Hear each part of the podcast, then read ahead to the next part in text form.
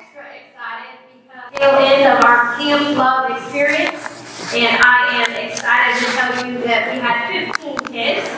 Eight of them are children that we haven't seen on a Sunday morning in the past at least eight months since I've been here. So if you do the math, we had eight students who, who we haven't seen, which are reaching new people, making new disciples, and we had seven of our own that we've seen over the past eight months. So it was a delightful week, um, and I'm excited to share a little bit more about that with you. You saw on the video there were lots of smiles throughout the two days, um, but there are actual stories that go with each one of those smiles. Um, so I am extra excited to be here this morning. But we are continuing in this series of walking with integrity. Walking with integrity. And last week, Pastor Kirk told us that we needed to be walking in godliness.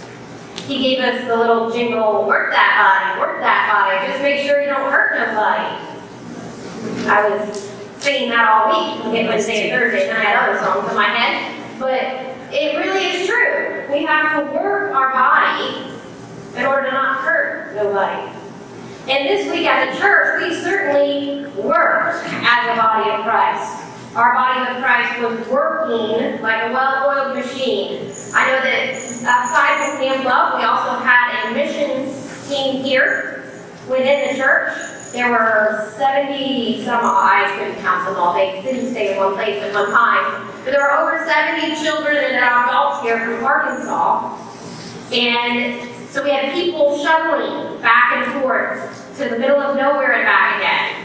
We had people who've been praying for the past month for Camp Love.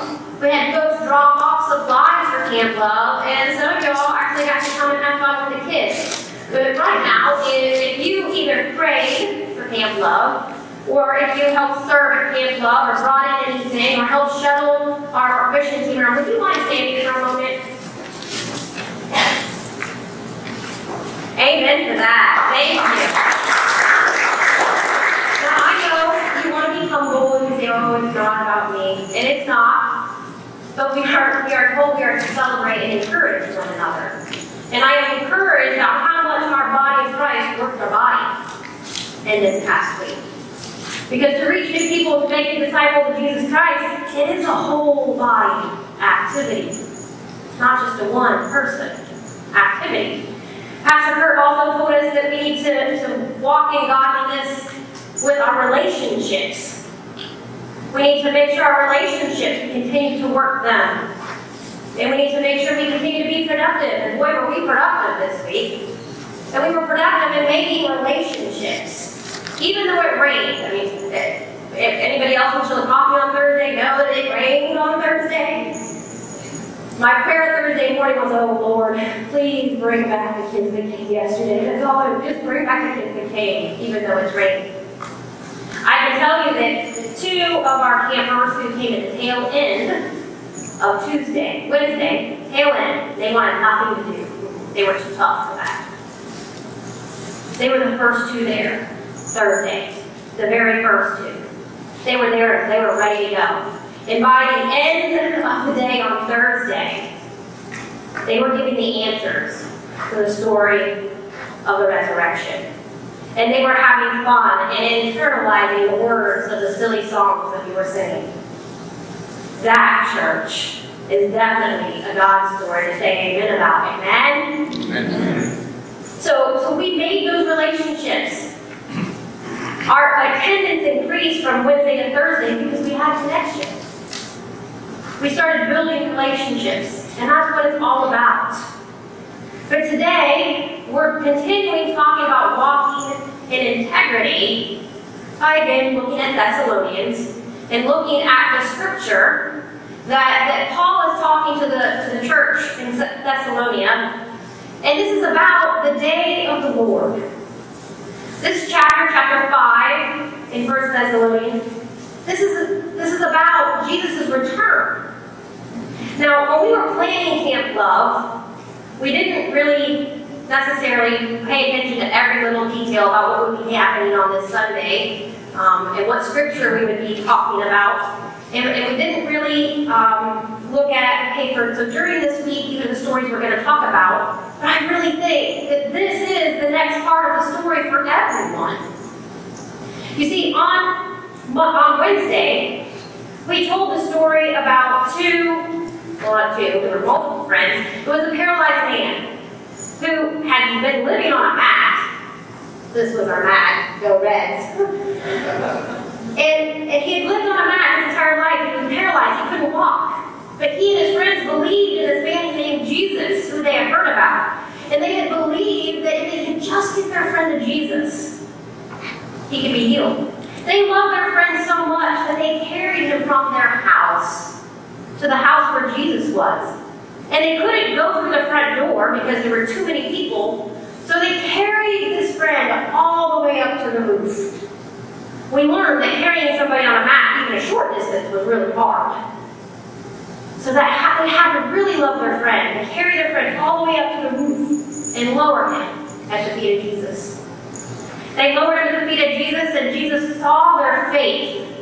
They saw that these friends had walked in faithfulness to Jesus, and he healed the man.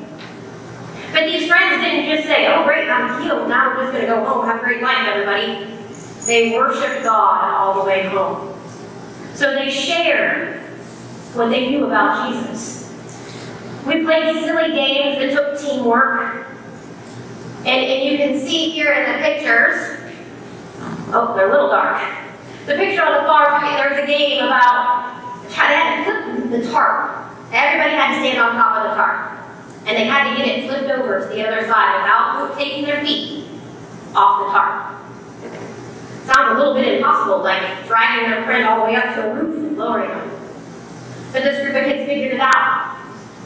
And then another really cool God story was that when we went to our outreach project, we did something with them that, that we believe in as a church is important. It helps share Jesus.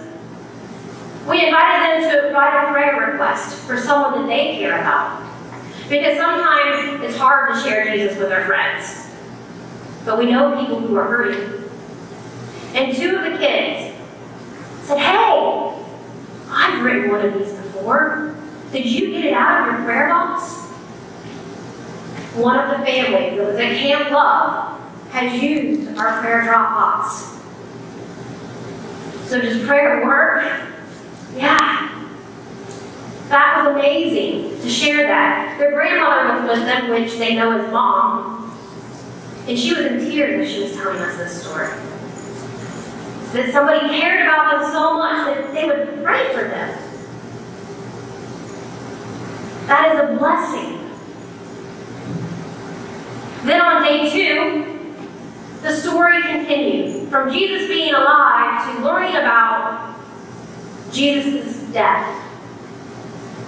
The kids learned that, that sin makes us look dirty you saw in the uh, video, you saw Johnny, one of our kids, with his hand out like this. And we talked about what sin is and what it looks like. And how if we would take, take this hand and put it on this tablecloth, mom and dad might not be so happy. Just like our sin doesn't make God happy. We can't touch the glory of God or come close to it with dirty hands. But thankfully, God loved us so much that He sent Jesus to take away our sins. Jesus loves us so much that in the words of one of the little boys said, Well, Jesus was that man that came because God loves us, and then He died. He died because people put him on some wood and put nails in his hands and his feet. Now, this child could have heard this before, I don't know. But as he said it, he saw that thing fall. And that is definitely a God story. Amen? But you see, if we truly believe that God loves us so much that he sent Jesus to save us, if we truly believe that everything that Jesus said was true, the next piece of the story is He's coming again. If we believe that He died for us, we have to believe He's coming again. And what Paul was doing in this scripture was reminding us hey guys, I know you believe all of this, but He's coming again. Don't forget. And everything Paul writes about, everything, comes directly from what Jesus said in the Gospels. Matthew, Mark, Luke, and John all talk about Jesus saying, Okay, disciples, this is what's going to happen. I'm going to die. I'm going to come back to life. And now you have to be careful though, because people are going to say I'm going to come back. And they're going to say, I, I'm the Messiah. I've come back to take you all home. Don't trust them. There are going to be people who say, I know when Jesus is returning. But you're not going to know when I'm coming back. Paul is reminding his church everything that Jesus had already said. This isn't just good advice brought to you by Paul. These are Jesus' words. Now, they aren't his exact words, but sometimes for people to understand what you're trying to say, you have to phrase it in a little bit different way. Just like the little boy who had never maybe got how much Jesus really loved him. He understood it when someone said Jesus would put on some wood. He remembered the wood part, not that it was a cross, but it was wood. And he had nails in his hands and in his feet. And you see, the part in the verse that we're going to focus on today is be careful what you think because it shapes your thoughts. In our scripture today, Paul says to guard our heart and our mind. He, he uses those warrior terms of putting the breastplate of righteousness and the helmet of salvation that he used back when he was talking to the church at Ephesus. And he also uses those words that he used with the church of Corinth to have the love and the hope and the faithfulness. You see, because our hearts are what is the most important piece here. Not just our minds, but our hearts. We can have all the Bible knowledge we want. We can believe fully that Jesus is our hope and our salvation, but without, without it changing our hearts, our light isn't shine. Without our heart breaking, for what breaks God's heart isn't really a change. I can know Jesus loves me, for the Bible tells me so. But until I feel that love for myself, until I feel what breaks his heart, can that grace not flow to others? It reminds me of an orange. Just regular orange. It, it, it's not a prop, it's a real orange. You can smell it. It, it smells like an orange, it's sticky like an orange. And this orange, you would think if it was put in water, it would sink. Because an orange is kind of heavy. It's not exactly light, like a feather. But when you put it in water, it actually floats. It actually floats. But can you eat an orange with peel on? You can, but it's not going to taste so great. When we take the orange out of the peel, we get to the fleshy part. We get to the part that, that we like to eat and is yummy. But if this orange was hanging on a tree outside, it would also be vulnerable to any animal, much more vulnerable. You can smell it more, that's for sure. It's definitely more sticky. I'm guessing bees would have a heyday, below birds and squirrels and anything else. I don't live in Florida, so I'm not sure what animals actually eat the oranges off the orange trees. But this is, imagine this is your heart, and it's not protected. It's not protected. Imagine this is your heart, and you don't have that breastplate on. You aren't working working a body so you don't hurt nobody. You're not connecting with people. So you're vulnerable. You're vulnerable to the sin that, that keeps us separated from God. What happens to this orange? It's a lot lighter than the one with the rind. But it sinks. It sinks. You see, if, if we as a church and we as individuals don't protect ourselves constantly, we can sink real easily. And if we are sinking, then we're not ready. We're not ready for the return of Jesus. We may not even believe that he's coming back again because, you know, he said that like forever. He said that before it was even AD. But we have to constantly be working together to ensure that we are protecting our mind and what we think. We are protecting our heart so that we, as a church, and us as individuals, are ready. That, that is why Paul was writing this, and at the end of that he says, and to encourage each other, as I know you are doing. So this wasn't a letter that says you're not doing it, you gotta be doing it now. It was a letter that's just a reminder. Hey guys, remember, I'm cheering you on from where I am. And that's why I hope you guys don't get tired of me being excited and cheering you on. Because I truly believe in our mission. Our mission as a church is to, is to reach new people and make new disciples of Jesus Christ. I truly believe that God loves us so much that He brought Jesus to die for us, and He's coming back.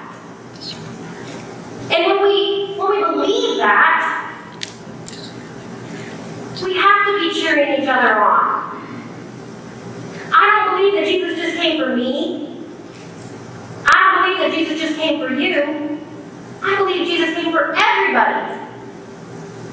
The kids that came to Camp Love.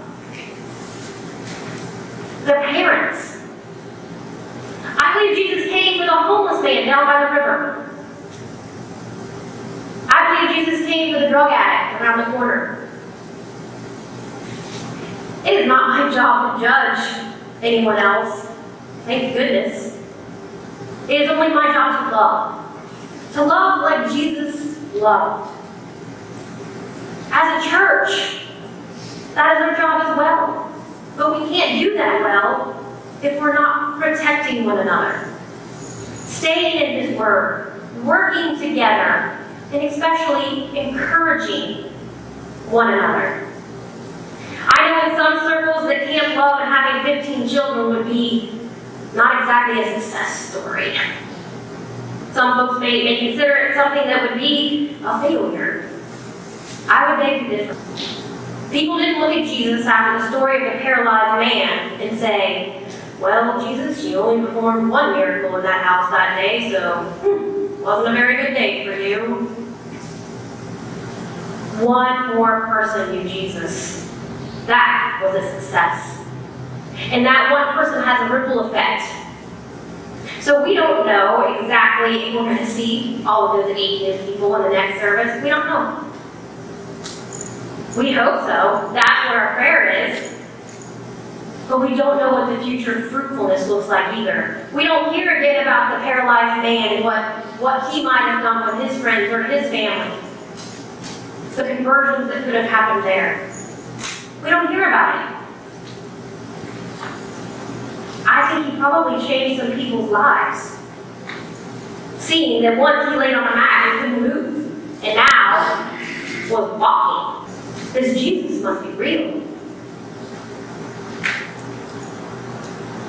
The kids that we saw were impacted. That is what I know. They have little reminders that glow, glow to remind them to pray that Jesus is always there, regardless of if it's day or night. They know that this place is a place where they can come to feel love.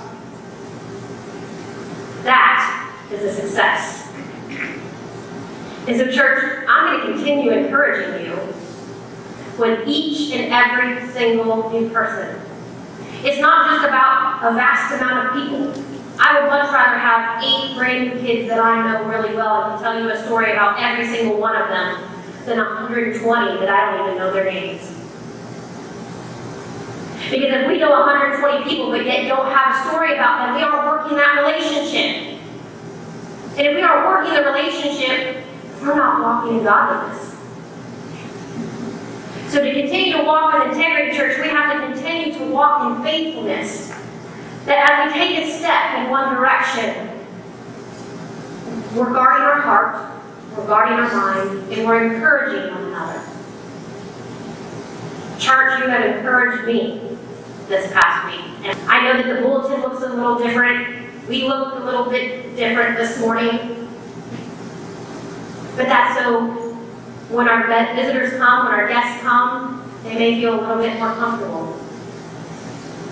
Which means they may get a little bit more Jesus in them. Amen? Let's pray. Father God, we thank you for this morning. We thank you that you came, you showed us how to live. You showed us what integrity really looks like, how to walk in true godliness, and continue to live our life in faithfulness. Father, we thank you that you came and you not just came, but you died for us. You allowed our sins to be taken. You, you allowed us to have that hope of salvation. Because when you came, you died. And you rose again. You conquered death just like you said you would. And Father, we now wait patiently, ready for you to return. Not that we want you to return right now today, but Father, we want to be ready. We want to do everything that we can to reach new people and make new disciples in your name. So, Father, today we give you all the glory for all of your goodness. Amen.